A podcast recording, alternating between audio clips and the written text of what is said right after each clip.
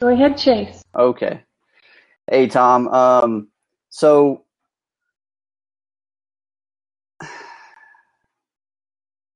now that I'm having to ask the question, now I'm realizing how hard it is to ask. Um,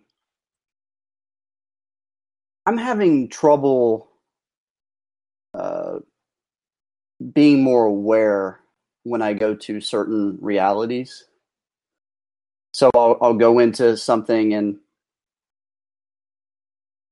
and and sometimes I can play catch up. I, I catch up to my awareness in it, but sometimes I don't quite. And my question is, I, I wonder if sometimes we're allowed to be more aware in in these certain realities or sometimes we're disallowed to be unaware in certain realities sometimes i feel like i wake up and i feel like i've learned something but i can't quite know what that is like some process was happening underneath and when i came to i was like i have little bits of images that that come back to me, but I'm like, I don't really know. I get a feeling of what it was, but I can't quite remember it. I don't know. Okay, what, there's a couple of things perhaps going on there, uh, Chase. One is the generally when we travel around, the system gives us just the amount of resolution that we need to do what it is we need to do.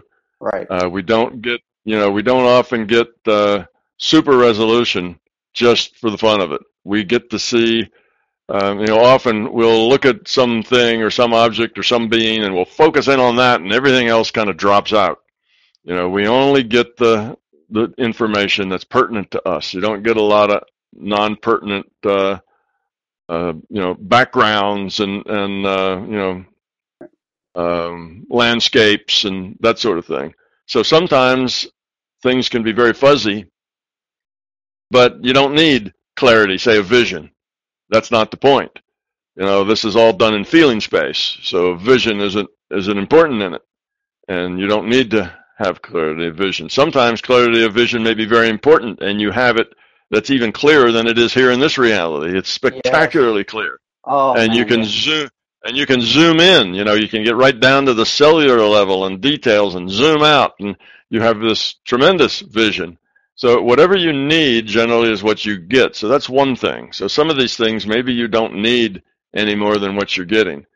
The second thing is that often we don't remember things that we don't want to deal with.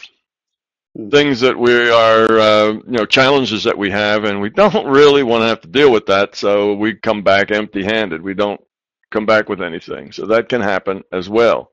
Mm-hmm. The third thing is that if you want to remember more, have the intent. Start out before you go with the intent. I need to remember just yeah. what happened and why it happened and the conditions that it happened so that I can learn more. And keep that intent strong in your mind. And then when you're out there and you're doing something, say, oh, I want to bring it, I want to make sure I bring this back. Okay, I got it now and clear, but when I wake up, I know it's going to be foggy. So go over it in your mind. Think about it. You know, repeat it 10 times in your mind so that you're you're clear. Focus on it. And then when you come back you'll remember it. So some of it you can just program you can work on by okay. having an intention to remember it and then um, making uh, an extra effort while you're there to fix it in your memory so that you won't let it go easily. So i'd say just work with that. And don't be frustrated with it. Sometimes like i say you just get what you need and you really didn't need any more than that, you know, that was uh, that was good enough. You don't always have to take your intellect along. Sometimes your intellect uh, isn't engaged. You're dealing with something on a on a uh, an emotional level, and the intellect's kind of turned off, and you come back with a feeling. You don't come back with a knowledge, and that's okay too. Just let that you know let that process in its own space. So don't let it frustrate you, but you can work with it with an intent to improve your recall.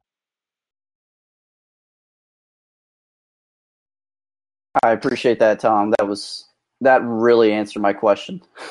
Good. there's a question here from Mookie on child uh, nightmares. As a young person, I had terrible nightmares over a long period, maybe for two years, waking up my family every screaming every night. Um, I remember I sometimes woke up in an OBE state, that's out of body, where I saw a very scary monster right in front of my face, maybe two centimeters from my nose. They do like their close-ups, don't they? For some reason, I solved my fears, and since they stopped coming, I haven't explored them since. Um, how do I work on this?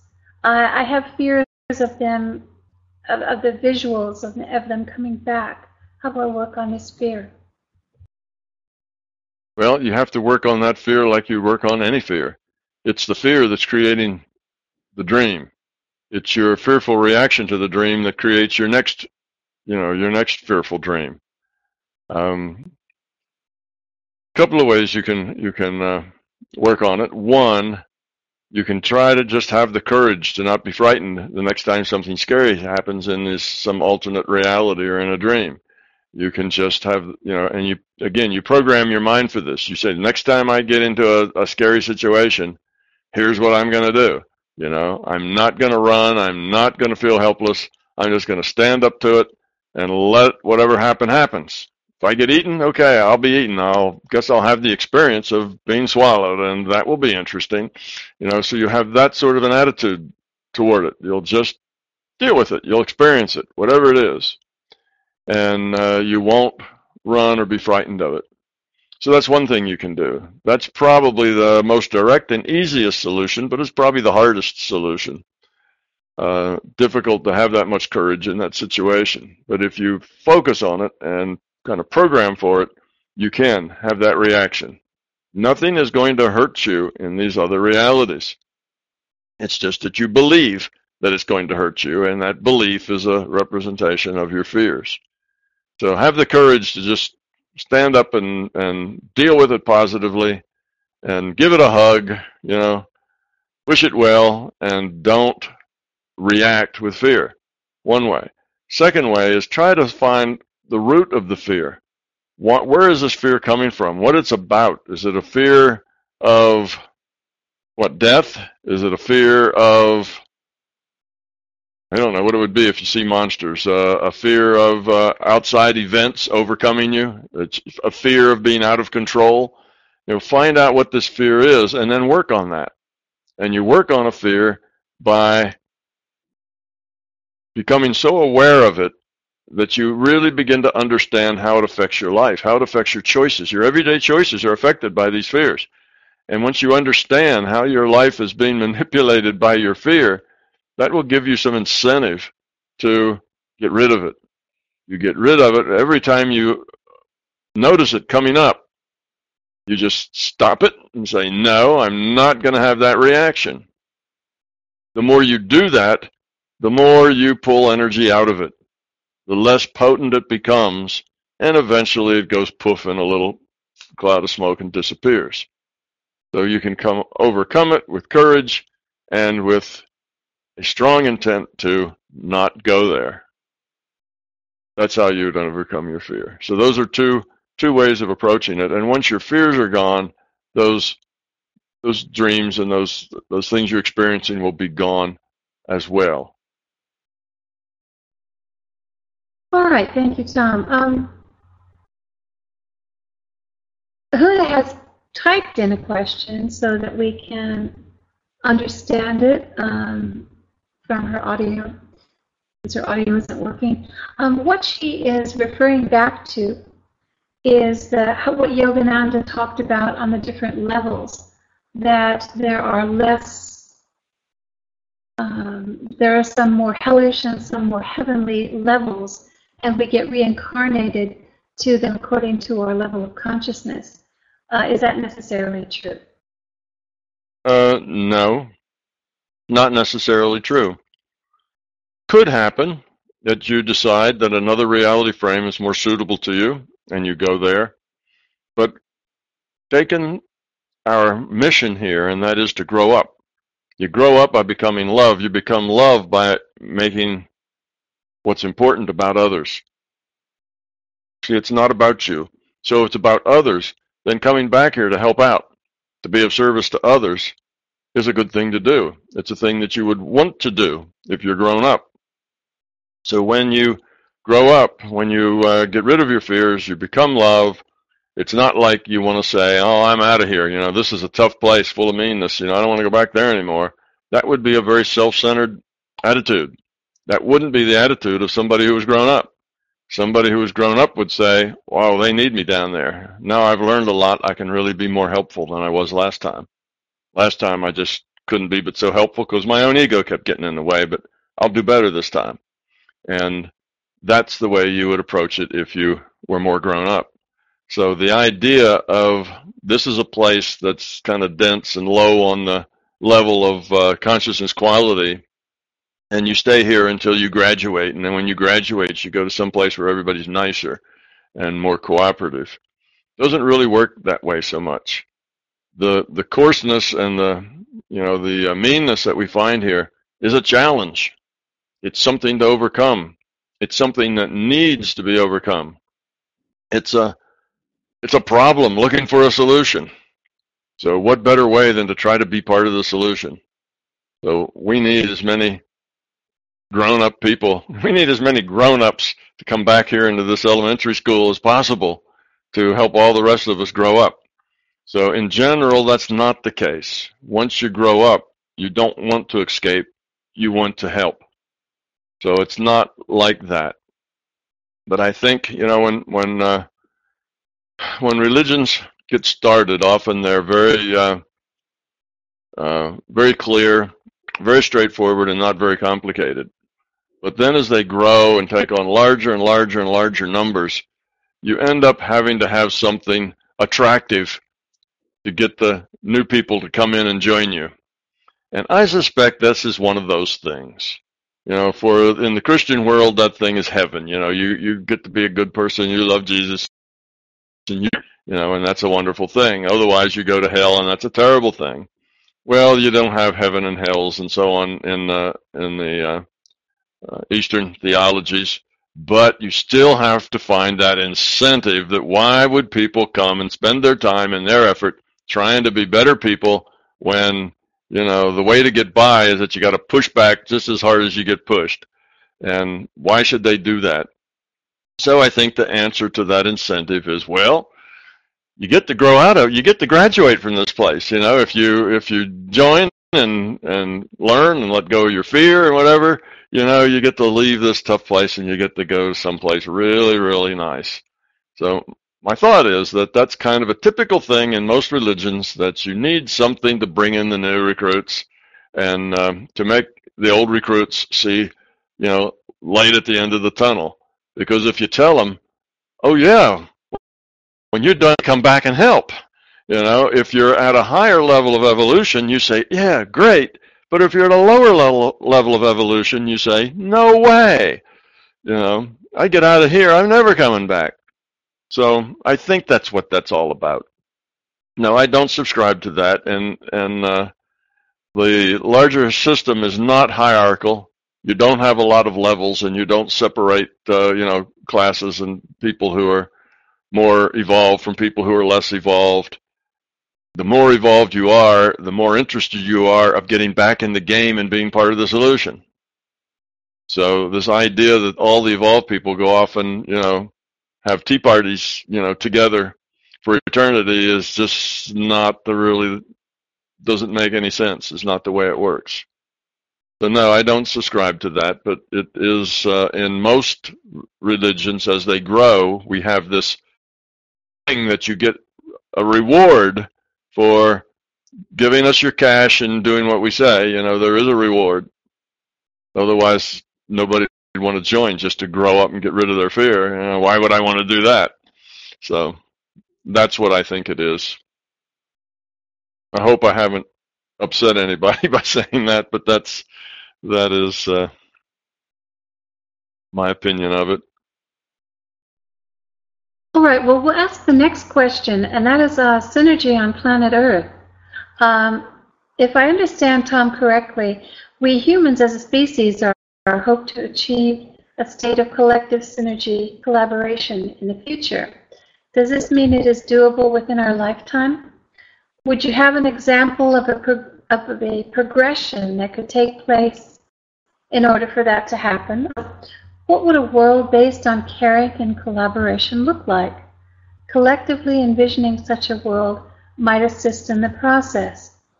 And finally, if the psi principle prevents us from collectively bending the spoon in order to us from ourselves, would it mean that if we grow up enough and achieve a love-based society, we could bend the rules set at will? What humanity and life even look like then? Okay, three questions. The first one, um, um, some some process that could take place in the near future, uh, and does it mean that it's doable and within our lifetime? Well, yes, it is doable and likely within our lifetime. Certainly within your lifetime, because you're a, a, young person. Um, I would guess that within a decade or two, we're going of it. Now, that doesn't mean we'll see the end of it. The end may take a while, but we're going to see the beginning of it. I believe in a couple, in a decade or two, maybe less, maybe more. It's hard to say about these things, and then it will grind on for a while because there's two basic phases here. One is the the physicists, though they don't know it, and it's quite unintentional on their part, they're going to start the ball rolling with a greater understanding of virtual reality. So that will get the ball rolling. And that's going to happen soon because virtual reality is just getting to be a bigger and bigger deal in physics departments every year because it's better physics. It just answers the, you know, experiments and the old materialist reality cannot answer the experiments. So physicists tend to go with what works and virtual reality seems to work. Well, we're just at the initial parts of that, but I th- think in a, uh, we will have probably gotten to the point where the physicists will say, yes, it's very likely this is a virtual reality. When we say that, when the scientists, I call the scientists the high priests of Western culture, when the high priests say that, then most people, most thinking people will say, well, if this is a virtual reality, who's the programmer? where's the computer? Because you see, virtual realities need programmers and computers. At least that's what everybody thinks. So what that means is that if this is a virtual reality, then that means we are a subset of something larger. We're a subset of something more fundamental. You see? So that then is science validating mysticism. Science validating theology.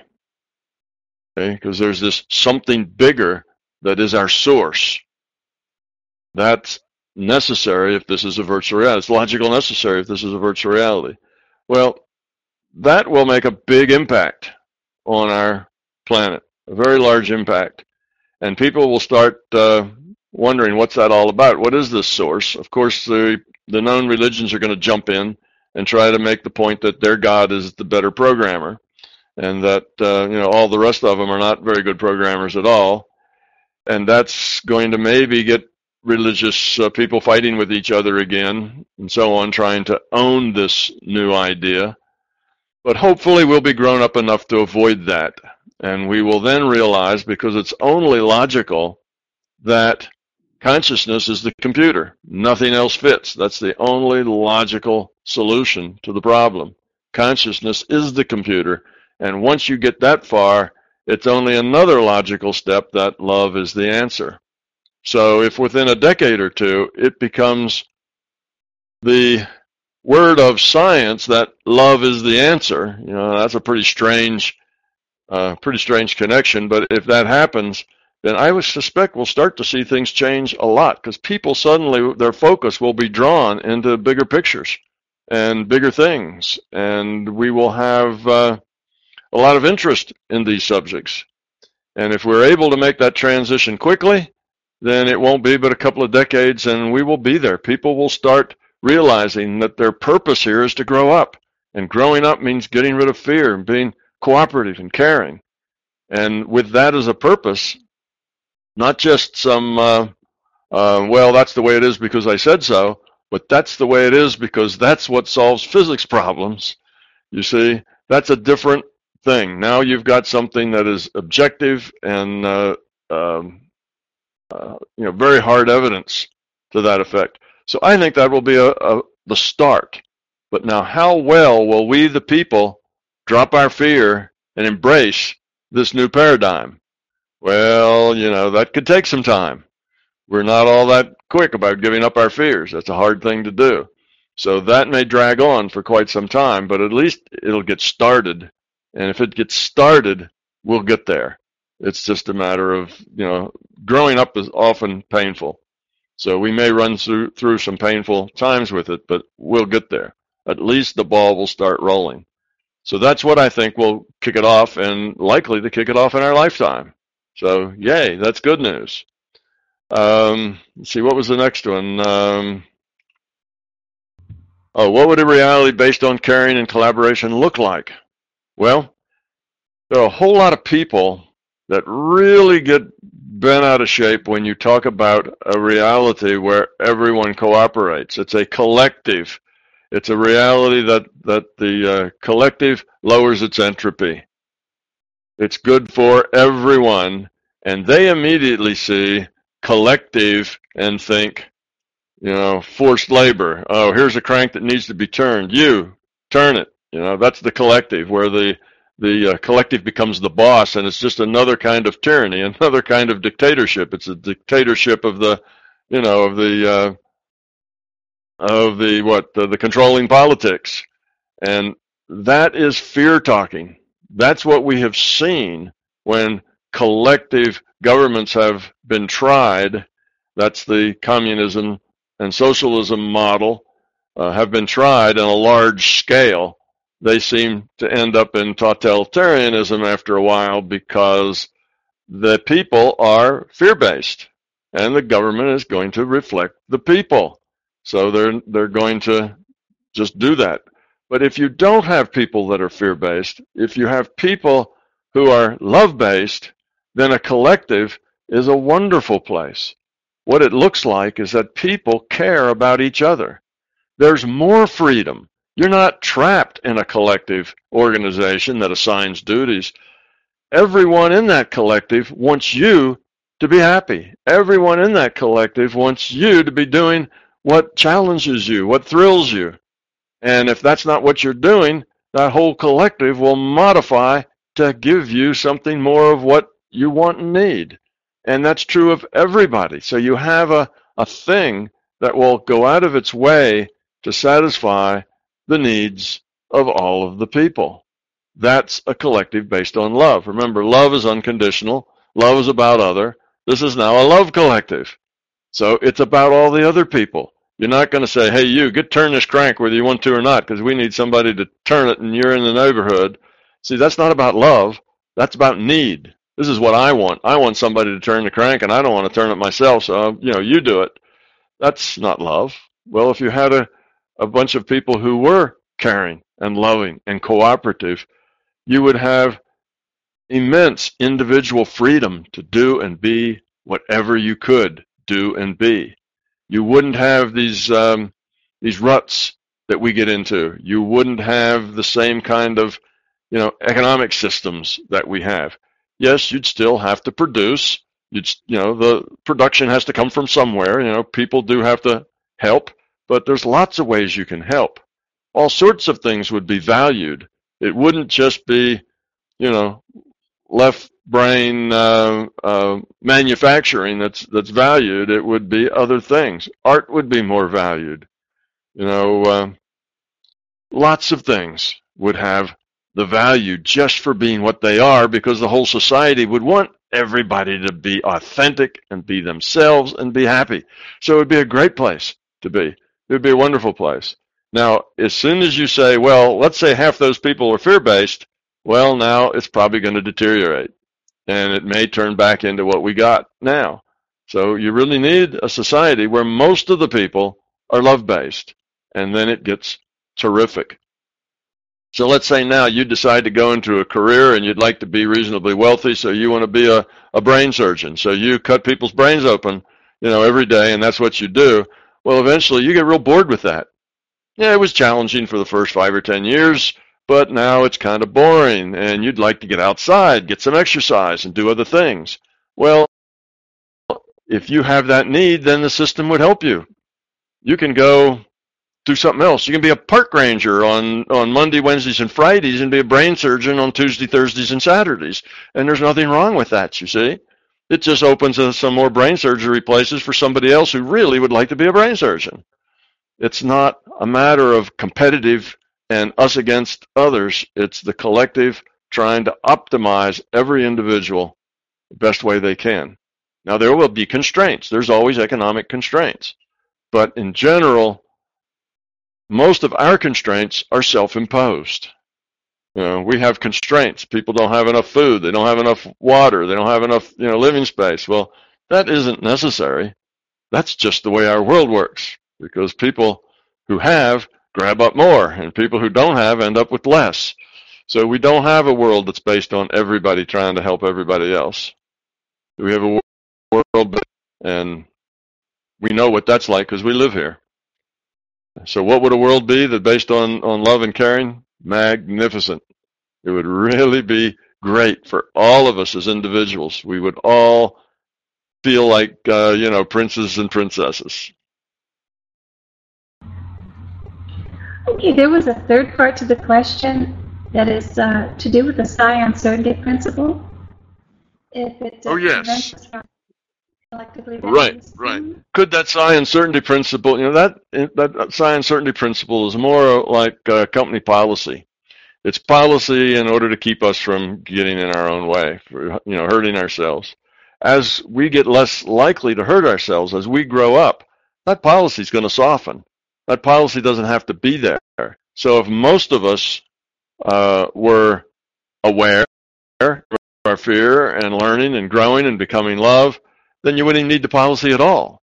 There'd be a lot of things that would be available, a lot of things that we could learn, a lot of use of our psi abilities that would be open and everybody could have it because everybody would only use it for the good, you see, because now this is a society based on love and caring.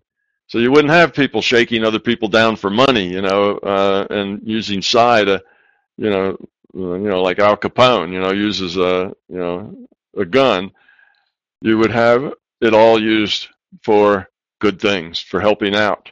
And yes, that that principle would probably go away entirely if we were all based on love. There would be no need for it.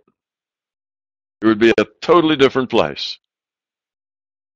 And it's coming soon, right? A couple of decades. Get started. Now, I don't know that it'll come you know, we're not going to get to that in a couple of decades where the psi uncertainty goes away, but at least the process will, I think, get underway where we begin to see in mass, you know, millions, hundreds of millions of people begin to see a bigger picture.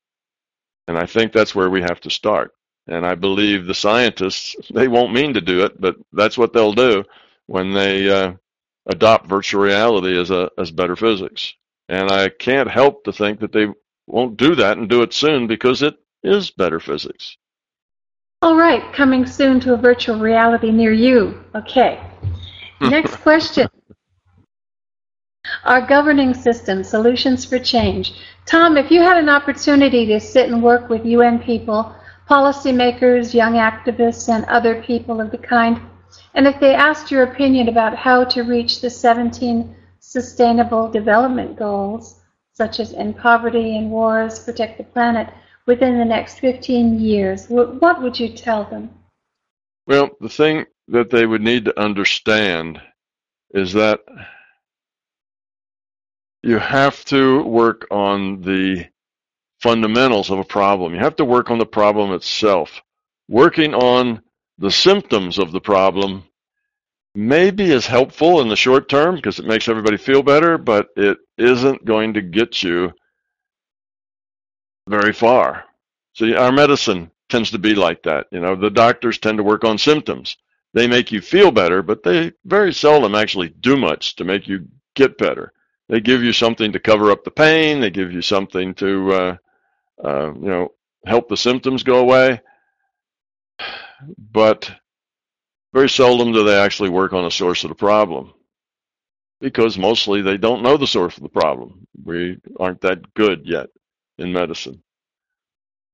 But our social problems are the same way. The source of the problem is individual quality of consciousness. That's the source. It's not, you know, the greedy industrialist. That is a symptom of the source. So you can get rid of all those greedy industrialists and you'd just be replaced by another bunch of greedy industrialists or somebody else that replaces, you know, a similar function in the society.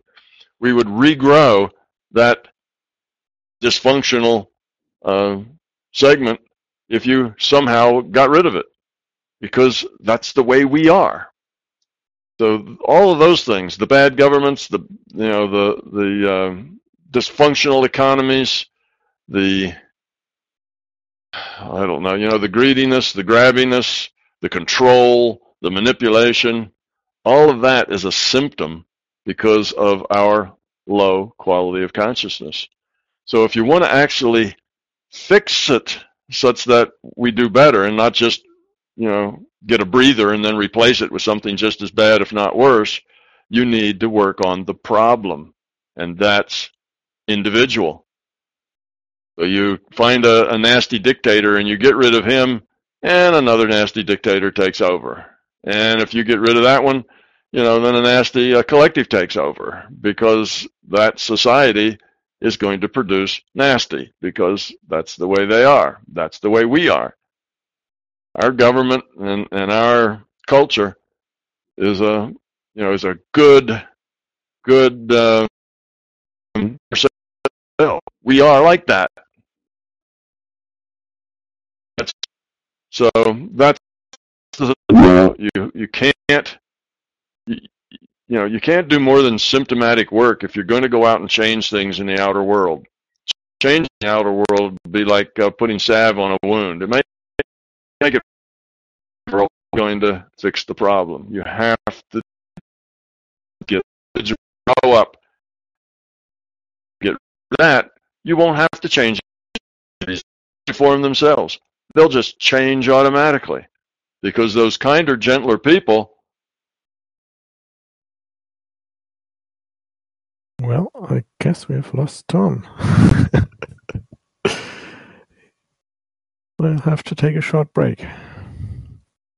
The question okay. was, you know, if I were talking to, to UN people or policymakers, what would I tell them? And I would tell them that they needed to work on the problem, which was individuals, not the symptoms, which is the you know the institutions and the government.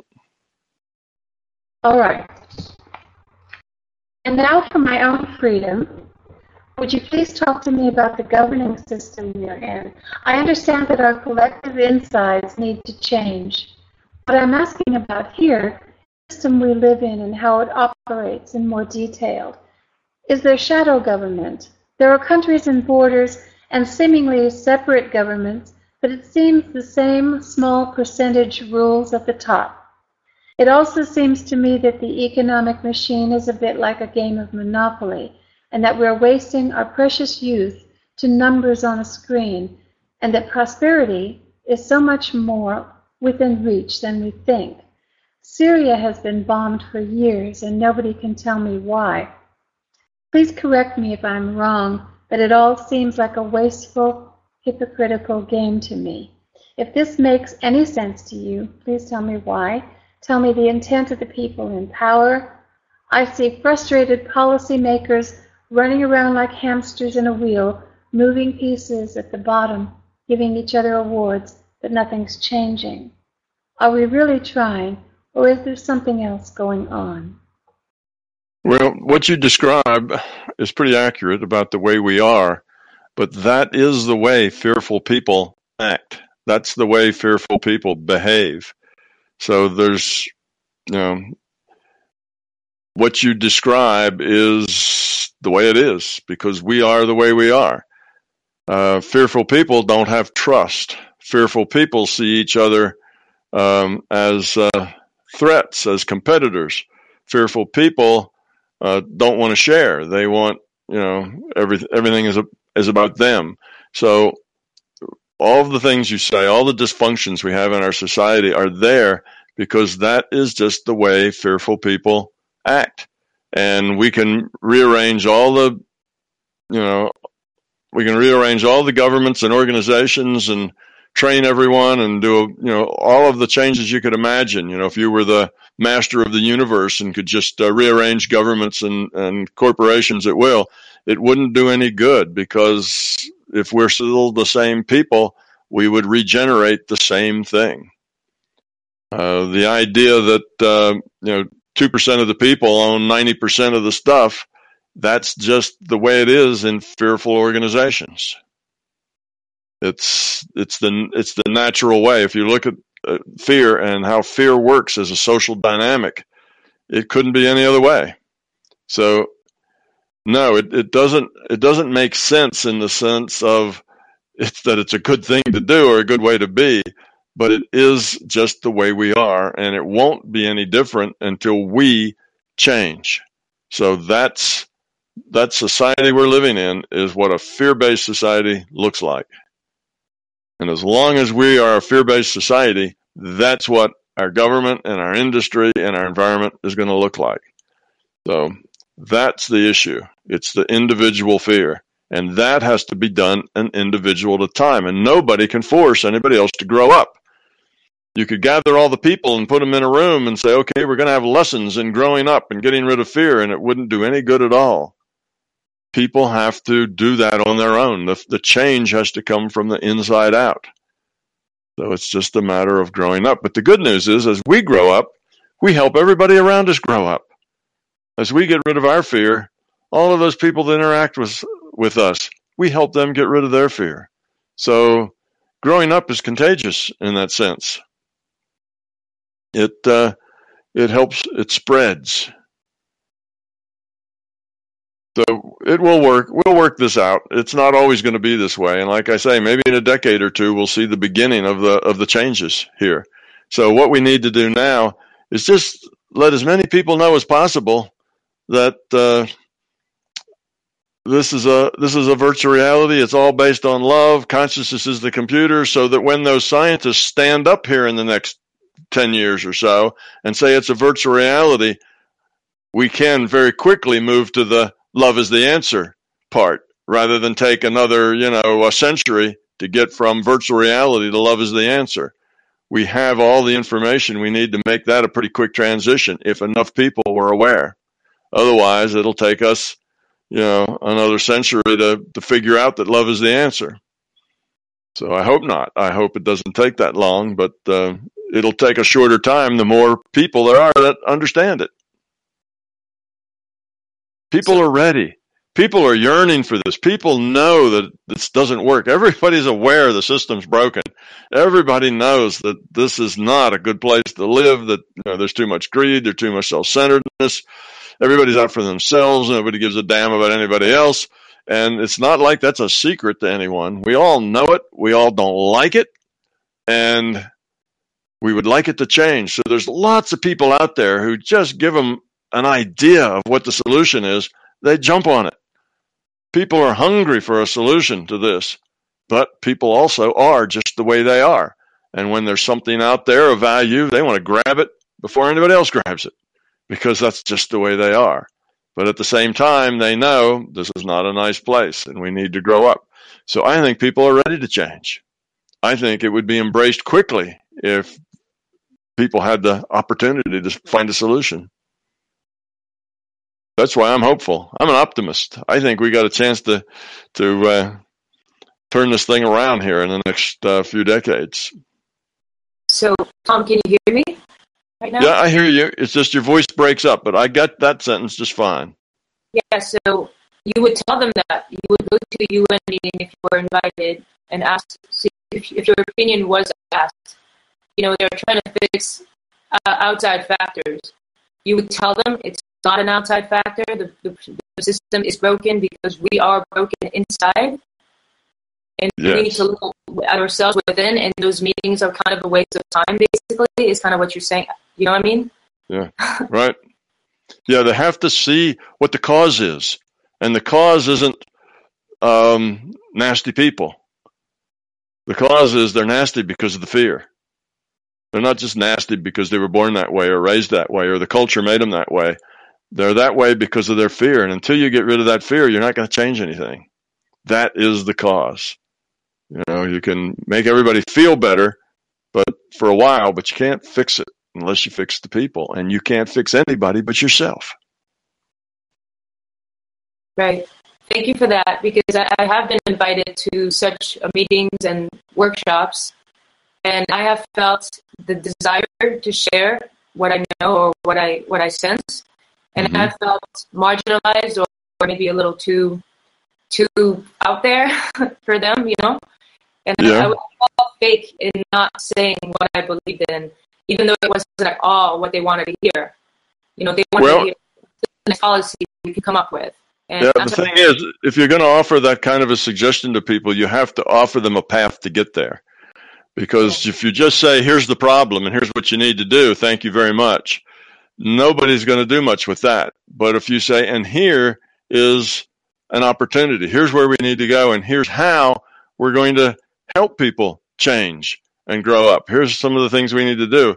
So if you work, you know, if you not only tell them what the answer is, but give them a way to implement the answer, then you'll get a lot further than if you just tell them what the answer is, but they don't have any idea how to implement it. okay, a bunch of people. How do we go around changing everybody? You know, it's impossible. People have to change themselves. What are we going to do? Well, come up with some ideas of how to do that. Um, if you've looked at my videos from the Cultural Connection Tour, you'll see that I talk a whole lot about this very subject. And uh, you know, there are some things we can do. Um, there are some some ideas and things that we can uh, that we can help support. So it's like it's not like there's nothing we can do, but we can't do it for people. We can't do it to people. We have to encourage them to do it themselves, and they won't do that unless they really want to. Right. A bigger, a different reality than what they see. So that's the idea. We need to get them this idea that.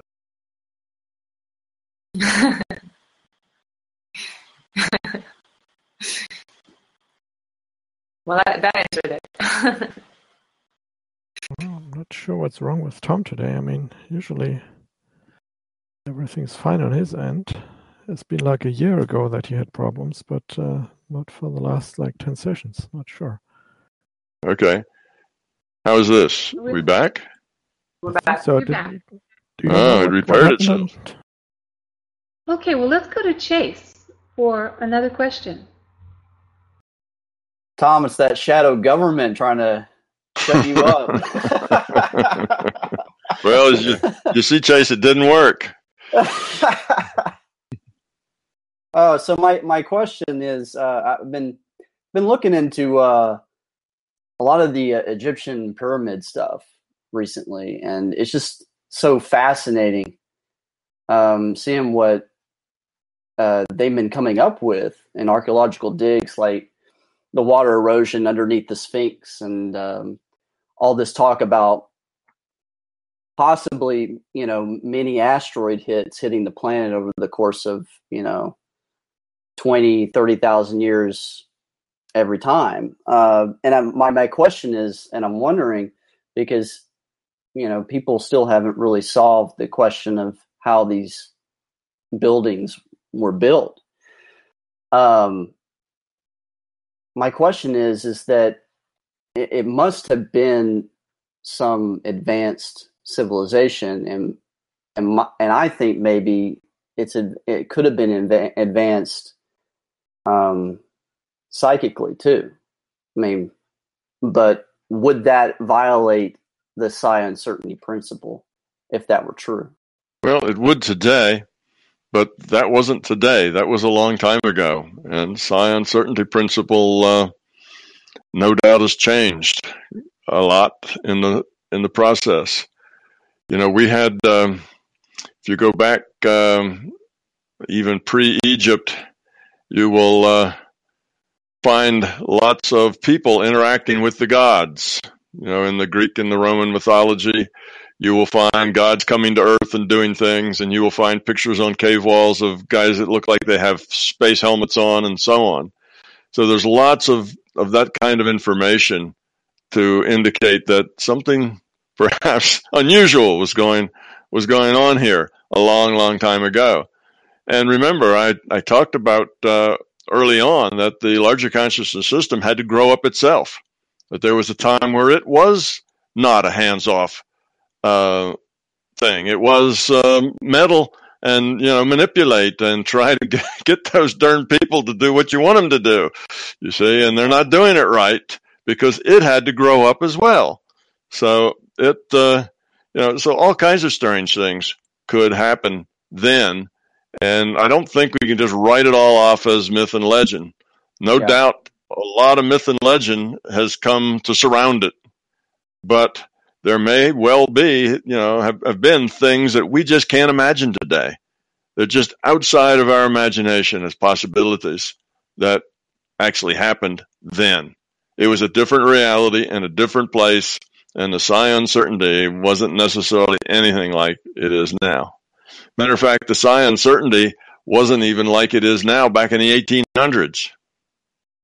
You know, in the 1800s, there was a time where psi research and psi events uh, were were very common, and and people from you know royal societies of you know importance would come and and check them out to see if they were faking it or something was going on, and people were levitating, and people had ectoplasm oozing out of their bodies, and on and on and on. And there's lots of of reputable people who attested that they'd seen such things, and even some pictures, I believe, of such things going on. So we can just write that all off as a mass hallucination, and a whole lot of people, even though they were credentialed and, and had you know good reputations, just got fooled and so on. But that's kind of the easy way out, right? That's the that's the easy way to end an argument. Say, oh well, just you know, it's just hyper imagination there. None of that actually happened because today it doesn't happen. It happened then now, why did it happen then and can't happen now? Well, it's not because it was impossible then, just like it is now, and didn't actually happen. That's again, that's a cheap shot.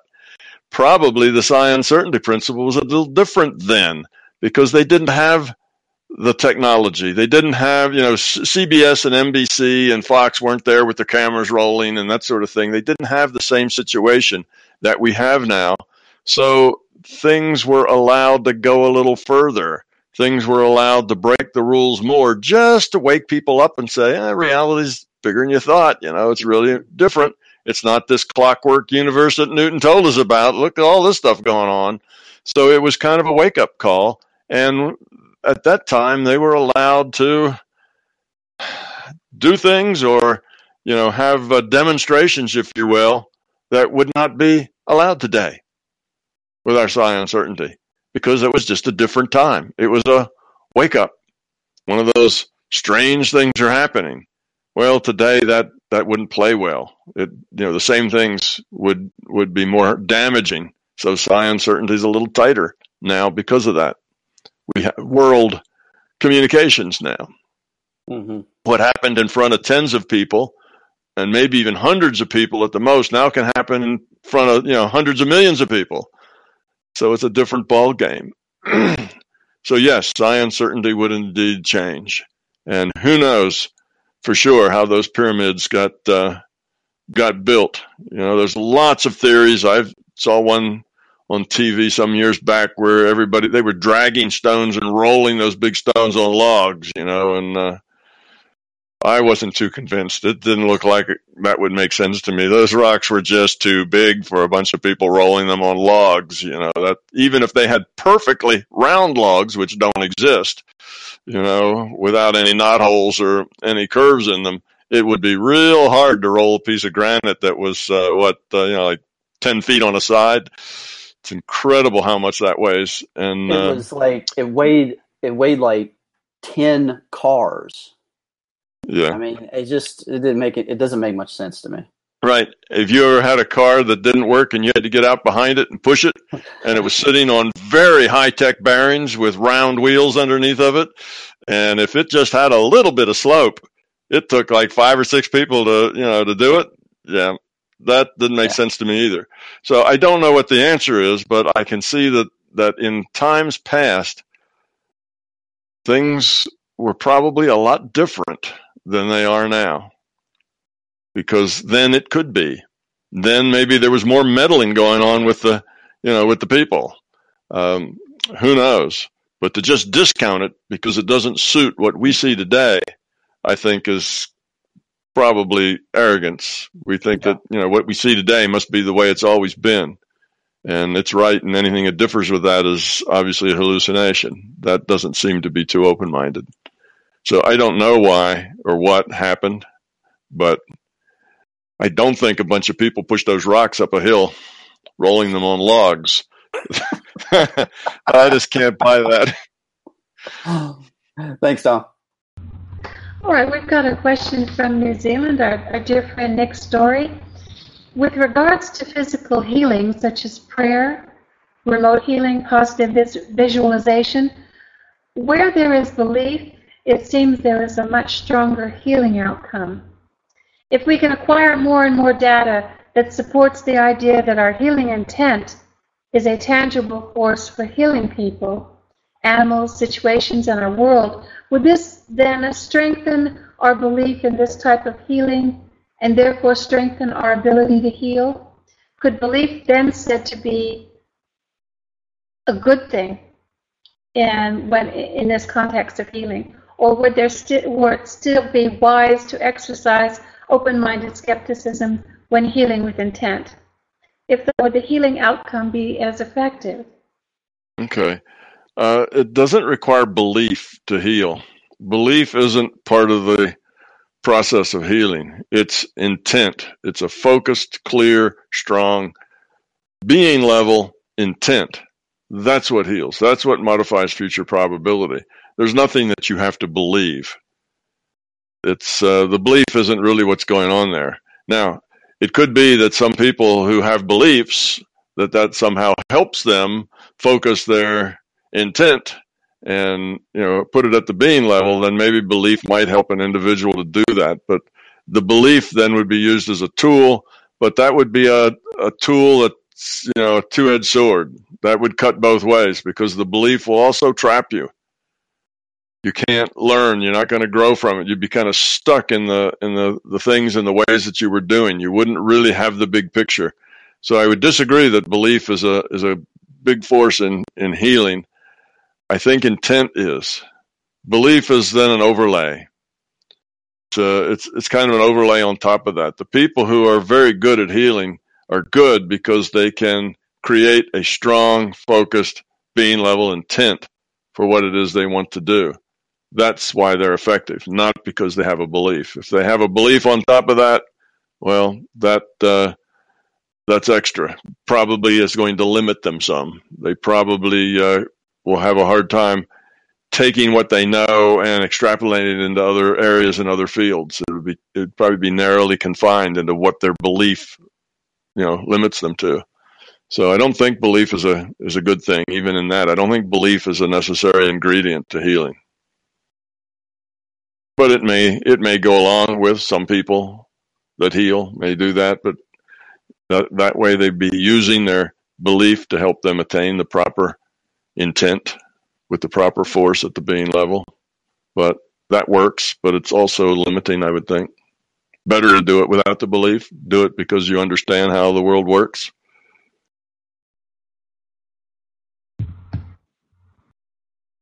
Moving on to a question that is also about healing, uh, bodies and disease in virtual reality. I heard you say before that when you close your eyes at night to sleep, your room disappears because it was never there to start with. The room isn't rendered anymore because no consciousness is observing it. So I wondered if our bodies work the same. If no one is cutting me open, there's no need to render my insides, or are they still rendered because I'm feeling them? Uh, when I drink my smoothie, what happens on the inside of me? If we don't really have bodies, how can we get sick? Why are these mysterious ailments that people sometimes experience without knowing their cause? Or what are these? I feel this bubble. I have asked you about it before, and you said, I put it there. Louise Hayes talks about the body talking to us to let us know when we are not in alignment. So I wanted to ask more about how that works and about the way to heal ourselves. If we awakened to the fact that it's not there in the first place, would the ailment go? Uh, sometimes it might. The probability of it going would go up. But let's start at the top of all of those. It's not really that because you open your eyes and observe your room is that's what creates your room. It's not that way. It's I mean that's that's one way of saying it, but that's a little confusing. A better way to say it is that you have a data stream. You're a consciousness and you're getting a data stream and that data stream is interpreted by you to be your room. So there is no room. There never was a room. There's only a data stream that you interpret to be your room. Just like when you're playing, uh, you know, The Sims, you get a bunch of colored dots on your on your uh, computer screen, and you interpret that to be Sims characters in a Sims world doing whatever it is they do. So you're getting data, you interpret it to be your room, you interpret it to be your body, you interpret it uh, to be your insides, you interpret it to be a green smoothie. All of that is just data that comes to you and your interpretation of that data. So none of it ever existed as a thing in itself. It is all your interpretation of information sent to you in this in this uh, virtual reality. So you have a you have a data link to the computer that's rendering this virtual reality, and it sends you data, and you make choices. You say, okay, I'm gonna you know put lemon in my green smoothie this time. That's my choice. So you do that, and that goes up and uh, comes back down. And now, when the avatar, uh, you know, gets his hand, slices the lemon, and puts it in there, and the avatar does it because that's what the computer makes the picture do, and you get that data, and you have it, and you drink it, and you taste it. It's all there. Okay, so that's the thing about you have to observe it. So, what about your insides? No need to render your insides. Well, all you have to render is your outside. See, the insides are hidden. Nobody's looking at your insides, so they don't have to be rendered. Uh, they have to render your outsides as if your insides were there. So they have to render you as a, let's say, a, um, a thinking being. You, oh, here's one I often have, have talked about in some of my talks. It's like the oxygen you breathe. Okay. There doesn't have to be any oxygen in the air. There doesn't have to be any air. There is no air. All of that is just data that you're interpreting. Well, the data doesn't contain oxygen because you don't have you don't see oxygen. Nobody sees oxygen. So because the probability is likely that there is oxygen and therefore that the rule set is satisfied in its need for oxygen for your biology because that's probable and why is it probable because there's enough plankton in the ocean enough trees still growing in south america et cetera et cetera so it's probable that there's going to be oxygen in the room. So you just get to continue on without the system ever having to worry about oxygen. It just has to worry about making you walk and talk and do whatever you're doing. You see, there's no need to render oxygen. But it's the probability that oxygen will be there and in enough quantity that allows you to continue on. So that's that's what's going on. So no, your insides don't have to be uh, don't have to be rendered and you can still feel them. You can still hear your stomach gurgle because you're hungry and you can feel that little bubbles coming up and your stomach kind of tighten up. Well that's just a feeling that you get. Now that feeling is in the data stream but the stomach doesn't have to be in the data stream. You see just a feeling. So you have to think of this as as a data stream that you interpret not really the things that blink in and out of existence because you look at them or don't look at, look at them it's just a data stream Okay, um, so when you drink that smoothie, then uh, you get to make your avatar makes the smoothie. It puts the lemon in it, and you drink it. You taste it. Hopefully, you enjoy it, and you maybe feel it as it oozes down your throat, and then whatever the rule set says about what happens, you know, to uh, digestion in this particular virtual reality, then that's what happens. But we only get the we only the results are what are rendered, not the process. The process of digestion doesn't have to take place. Just the results of that process have to take place. Just like the results of oxygen being here has to be rendered. See, the, all of our uh, virtual realities work exactly like that too. I mean, our games, right? You render just the outside parts. That elf that runs around or that Sims character that walks around, we don't render his organs. We don't render his brain. We don't render, you know, anything at all other than what we see. Just what we see is rendered. it's as if he had a brain and was making choices. It's as if, you know, he had, you know, lungs and, and muscles so he could walk around and lift things and, you know, open doors. It's as if he had a skeleton that made his body stand up. It's as if, it's rendered as if those things were true. Well, that's the same way it happens here. You go on with your activities as if there was oxygen, as if your green smoothie got digested. But none of that stuff actually has to be done. See, that's the that's the the beauty. That's the efficiency of a statistical uh, reality. If it were if it weren't statistical, you'd actually have to do all that stuff. You see, if this was a bottoms up physics simulation, then you'd have to start with quantum particles and then drive everything up from that along the digestion every every element of you know every molecule of oxygen everything would have to be created from the ground up. That's impossible.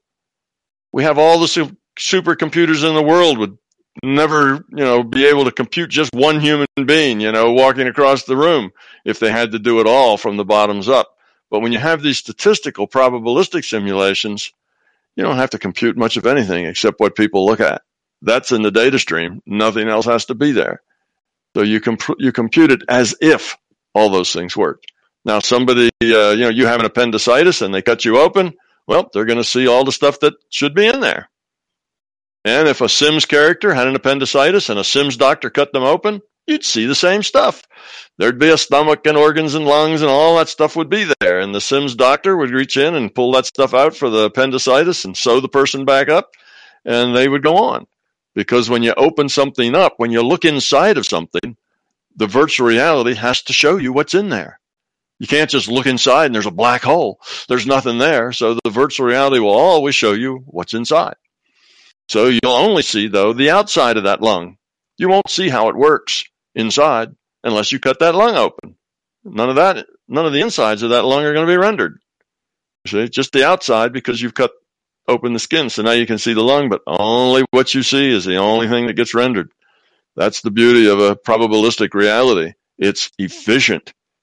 We can, you know, it can run without uh, taking huge amounts of computer time and throughput it wouldn't work if we had to calculate it all up from you know elementary particles you know up to you know a green smoothie. All the individual particles in the green smoothie would all have to be calculated? Uh, too much. So um, that's the way that works. Okay how come we get sick? If there isn't anything in there anyway how come we get sick? Well we get sick because of the rule set. The rule set says that this bacteria gets out of whack.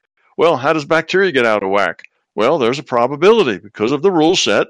It says that if all you do is eat fudge and you know Coca-Cola for three days and eat nothing else, your internal system is going to start complaining. You're going to get belly aches. You know, you're going to get ill. You'll feel sick.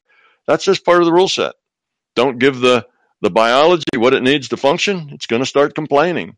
So you do those things. Now it goes into the probability. What's the probability that Huda is going to be feeling good. Oh, not so high because of what she was eating in the last three days. So what's the probability? You take a random draw from the, you know, from all the possibilities in a probability distribution and out comes Huda with a bellyache, you know, with, with distress because that's what is most likely because of the choices you made. You make choices and they have consequences. That's the, that's the way the game works. So it's just a rule set that makes us ill. What's the probability? You know, you go walk into a grocery store and you pick up the grocery cart and you grab it with your hands and you walk off and do your grocery shopping. What's the probability that there was a three year old with a runny nose sitting in the back of that cart just before you picked it up? And, uh, you know, they had some kind of virus and it's all over the handle of that cart you just grabbed hold of. You know, what's the probability of that? Well, that's about the probability that you're going to get sick maybe one in a hundred. Well, one in a hundred times, maybe you get ill. That's the probability, you see. Now you have a real good intent that virus virus, you're not going to get sick. You're healthy. Your immune system will take care of everything, anything. Well, now the probability of you getting sick just went down. See, it's not as high as it was anymore. Or you have the opposite idea. Oh, you know, I, I get sick all the time. I go into, you know, the grocery store and the first thing I do is take out my spray, you know, and I spray Lysol all over the handle and I, I walk around with a cloth over my mouth and uh, I never open a doorknob I don't have a handkerchief in my hand. And so if you're that fearful about getting ill, you're probably going to get ill anyway. Because you'll create that illness. You'll have more illness because you'll be open to it because of your fear. But it's the rule set is uh, what causes those uh, that illness. Uh, and healing yourself, yes, your intent at the being level can modify the probability of you getting ill. Okay. And it can it can increase the probability of you being ill. So about mysterious ailments, you know, like um, Parkinson's. I mean, I guess it's not that mysterious, but for instance, things that you can't really explain, like um, you know, my mom used to burp a lot. Like she had like stomach ailments, and then I had that, and I'm like, come on. I, well, you know, I'm uh, there's people that have uh, uh, what do you call it, Lyme's disease, and they all live in New York, you know, and it's like Mhm. what that clearly it's been, you know, like every single one of them. That must have been created by the mind. So, what do we need to do in order to reverse this, or to? There might be an emotional reason for this happening. That might not be a virus coming out out, out there. You know. Yeah. Well, there are. Yeah, your emotions live at your being level. That's what is at the being level. You know, your emotions live there. Um, your intellect often doesn't live there, but your emotions do. So if you are upset or frightened, then that's at your being level. That's where those emotions are. And that's where strong intents are created, is that the being level intents are the ones that are powerful. So yes, we can, you know, uh, get things just because other people have them. That's a possibility. We have a fear. Oh, all my friends have Lyme's disease. Oh no, I get it too. You know, that may be a possibility just because you raise that probability. Now, if you've never been in the woods, you've always been in your, you know, your apartment uh, on the top of a skyscraper someplace and never left. Well, now you've got a, a kind of a psi uncertainty principle. You know, you're getting Lyme disease and there's no way you could have come in contact with a tick. That's kind of problematical. But all you have to do is maybe be around people who do go in the woods or um, something like that, and then the probability will go up a whole lot. So it's not that everybody, you know, is going to create that out of their mind, but we create a lot of our illnesses out of our heads just because of our fear. Just like we create, um, you know, negative entities that torture us, you know, out of our fear. A lot of that is is uh, self-made. Most of our misery is self-made. Most of our upset is self-made. It's us. So you think for me it might just be like um, a fear or like a, a fear of it happening that makes it happen? Yeah, what it, that is one thing that makes it happen. You you create the things you fear. The things that you you know that worry you and that you're frightened of, you create that. If you know your relationship just isn't going to work out, you will create that. It won't work out because of that fear. If you you know, if you fear whatever it is you fear, you start to act in ways to bring about. Because you fear your relationship won't work out, then you're cold and distant in the relationship because you fear it won't work out. And that being cold and distant makes it not work out. You see, you start to act in ways that create the that create the fear. That's the way it is. Yeah, we're co-creators in this reality. And fear is our problem.